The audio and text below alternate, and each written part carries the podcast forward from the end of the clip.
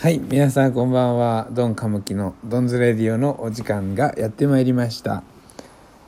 えーとですね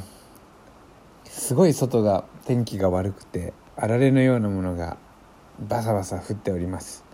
もうすぐクリスマスだっていうのになかなかあのー天候がこう優れなくてですね天気予報を見ると雨とか雷とかでなんだかねもうちょっとこうクリスマスソングが似合うようなちょっと雪とかさそういう風になってくれたら嬉しいなって思ってるところです。それでは本日も行きましょう。最初はねお便りからですね、えー昨日のお便りが届いてますので、えーそれを読んでいきたいと思います。やってるかい？いらっしゃいませ。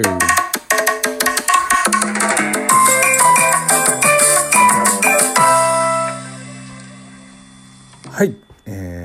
便り紹介していきましょう、えー僕の愛する、えーいつものこのお二人です、えー、竜宮の使いさんと、えー、イーノマンですね。あのちなみにイーノマンは万餃子っていうイーノマンの餃子で万餃子万行っていう略してね万行っていう料理が得意なんですね、えーまあ、餃子なんですけど、まあ、非常に得意だっていうところであのいつかねまあの会みたいなのも開けたらいいなと思います。副業としてねいいのまんの。副業として、えー万行を売るっていうそういうことが起こるかもしれません。その時は、えー皆さんぜひ買いに来てください、えーまずは竜宮の使いさんからですねいつもお便りありがとうございます、えー短すぎて残念でした。明日に期待してます。ということで。あの顔文字が、え血の涙を流してる、えー顔文字になってますね。いや 本当にあのまずね昨日の短い回ですけども、えーまだそちらをね聞いてない人は昨日の短い回を先に聞いてください、えーすぐに聞き終わることができると思います。えーあのー本当にねあの聞きたかった期待してくれているっていうことがまずもって本当に嬉しいことだなと思います。もうだから今日の話はねなんかあの竜宮の使いさんの期待に応えようと思って、えーなんかねためになる系の話しようかなって思ってます。じゃあ続き次、えー、イヌマンから、えーそれはダメだろう。1分以下とか、えー WW でねつないで、えーわらわらわら。笑ってるってことですけど、え1分以下の回ね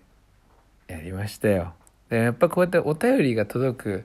反応してくれる回ができたっていうのは非常に僕はあの誇りに思っていて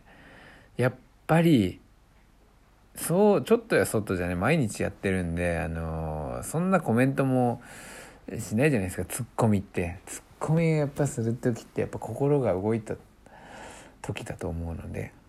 どんなにね僕がみんなコメントくださいみんなお便り待ってますって言ってもやっぱそうなかなかねそんなに甘くないですからお便りとかをこういちいち書いて送ってもらうっていうのはね。ただしそんな風に言わなくとも、えー この、えー突っ込んでくださいっていう言わずして伝えられた時はこうやってみんなに反応してくれるっていう嬉しいですよ。ありがとうございます。というわけで、えー本日の本題なんですけれどもうーんとなんかねためになる話をさっきしようと思って。最初はちょっと忘れたんだけど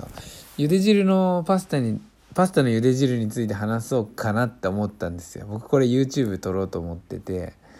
あの茹で汁をねどんなに教えてもその塩の入れ具合をほとんどの人がやらないっていうそれをいろいろ例え話で言おうかなって思ったんだけどいやでも待てよと思ってこれよりもいい話があるぞって思ったんだけどちょっと忘れたな。何だったっけな。ああそうそう。あのね最初にも冒頭にもありましたけどあの冬が来ていると。そして湯沢の関越道のの大渋滞もありましてあれは本当に大変なあの事故っていうか事件でしたけどあの、まあ、雪がね今年はま非常に豊富に降っているっていうことで、あのもちろんね事故には気をつけた上で、えー、スキーとかねスノーボードでこうなまってる体をね動かして運動したり子供と一緒に行ってね一生の思い出を作ったりとかするのもいいんじゃないかなっていうそういう話です。そして、えー、我が家ではですね去年あちょっと待って。事前に伝えておくと僕はね一回あのプロのスノーボーダーになりたいって思ったことがあるんですよ。あの初心者の時だったんですけど19歳で、えー、僕はイタリアに料理の留学行ってたんだけど帰ってきて、えー、札幌でね、あのー、スノーボードをしたんですよ。生まれて初めての。でその時はトリプル X っていう映画を見てそれに影響されて札幌でスノーボードをしたんだけども、えー、それにもう魅了されてですね僕はもうプロになれると思ってもう思い込んでたんで、えー、そのまま引っ越したんですよ札幌に。それでそれから4年間冬はシーズン券を買ってスノーボードの練習。で夏になったら、えー、の移動販売車とかあのコーヒースタンドに立って仕事をしながらお金を貯めて冬は、え、山に山にこもるというか、え、毎日山にスケボースノーボードをしに行くっていう暮らしを、え、してたんですね。それ3年間ぐらいしてました。でも札幌は結局4年いて最後の1年はスケボーしかしてなかったんですけど、まあ、あんまりあの意味のわからない、え、20代前半だったですがあのとにかくスノーボードはやめたんですよそこで。スケボーの方が好きになってね。それからずっとスケボーでやってきたっていうわけなんだけど。だから山には山っていうか冬山には、まあ、免疫があるっていうことですね。やって言ってたことはあるよっていうのが、えー、前提としてあった上で、えー、ももちゃんを去年スキーをやらせたんですよ。やらせたっていうかやりたいっていうから。スケートも新潟のあのアイスリンクに連れてったりとかしてて。っていうのも僕ら僕が子供の頃はねスキーとか連れてってもらっててその時ってやっぱ覚えてるんでそれ以外のなんか例えばキャンプ行ったとか家族でご飯行ったとかっていうのはほとんどあんまり覚えてないんですけどやっぱねなぜかスキーとかナイターとかあのー、なんだろうレストハウスで食べたなんかカレーみたいなのとかねなんか覚えてるんですよ。やっぱそれぐらいあのーっぱ思い出に残るってことは貴重な体験だなって思ってるので僕は特にあの夏の海の家でね思い出を売るっていう仕事をしているとやっぱりねあの思い出に残るか残らないかって本当にあの違うんですよね。残ることをやってあげたいって思うので子供に対してね。それで、えー、去年レンタルしたんですけどそのねレンタルがね2人でももと僕で1万円ぐらいだったんですよ。ちょっとオーバーかもしれないけど1万円近く。でそれだとやっぱ2回目なかなか行かないしあのー、2日目とか2日連続とかでね泊まりで行ってもこう1日ずつまたレンタルするっていうのはね始まりと終わりに手続きみたいなのがあって大変なのでもうそれはもう去年までにしようと思って今年はあの中古でいいからもう買っちゃおうと思ったんですよ。で買うっていうとなんか所有するみたいでちょっと僕は嫌だったんだけどっていうのはメンテナンスとかもあるしあの何置いておかなきゃいけないしねスキーが置いてある場所ってなんかイメージ的にはさ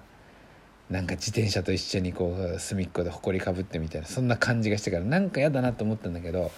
いやちょっと待てよと思ってもうワンシーズンレンタルするって考えようとまた売ればいいじゃないか。もし置き場に困ったりね。来シーズンはもう使わないなと思ったら売ればいい。でその時にあの、お金なんてもちろん戻ってくるとつもりで、えー、また売ると売ろうとしてるんではなくてね。お支払いをした上でもうそのお金は返ってこなかったとしてもひと夏じゃなくてひと冬借りておけるっていうこのこの価値を買おうと思ったんですよ。だからレンタルみたいなもんです。一回買うけどももう返す気満々で買うんだったら、えー、レンタルと似てるじゃないですかそれは。でいちいち手続きしなくていいし、あのー、ちょっと勉強してねもちろんスノーボードとほとんど一緒だとは思うけどそのワックスの塗り方とかね、えやってちょっとちゃんと滑るようにしてあげればいいなと思って。それで、えー、セカンドストリートとオフハウスですね。僕ら夫婦最近もめっちゃくちゃ行きまくって。もう YouTube でスキーのことも調べまくって。どういうふうに買うべきなのか、えー、足とブーツのね関係。そしてブーツとビンディングの関係、まあ、ビンディングと板はくっついてるんだけど。であとソールのソールっていうかあの、えー、裏側のそのワックスのかけ方とかそのメンテナンスですね。そういうのをね非常に学んだんでこれについて話そうと思ったんですけどもう、えー、時間がねもうあと1分半しかないんですね。もう12分になるまで今日喋ろうかな。このまま。昨日の短かったからもうマックス。マックス12分までいこうと思います。でその中古で何がいいかっていうてか中古でいいんだっていうのがもっとね広まったらいいなと思ったんですよ。でも分かんないから全然。でお店の人に聞いても分かんないんですよこれが。じゃあどうやって買うのと思って。もう調べるしかない。でも詳しい人がいる店もあるんだろうけどあのー、ね大体こう若者のセカンドストリートとかってなんかこう若者で「よいよ」みたいな人が いやそんなわけないか。なんかダボっとした服着てる女の子とかが働いてるじゃないですか。分かるわけないもん絶対ススッキーのことについてねでこれちょっとこの明日も話そうかな俺はもう明日のやつもこのまんま取っときます続きもうなぜ中古のスキーをじゃあじゃあどういう風に買ったらいいのかっていうねおすすめ中古スキー選び方っていうので、えー、このまま僕は続きの12分も喋りますけど、えー、その投稿はまた明日っていうことにしましょうそれでは一旦ここで1回目の回終わります。いってらっしゃいませ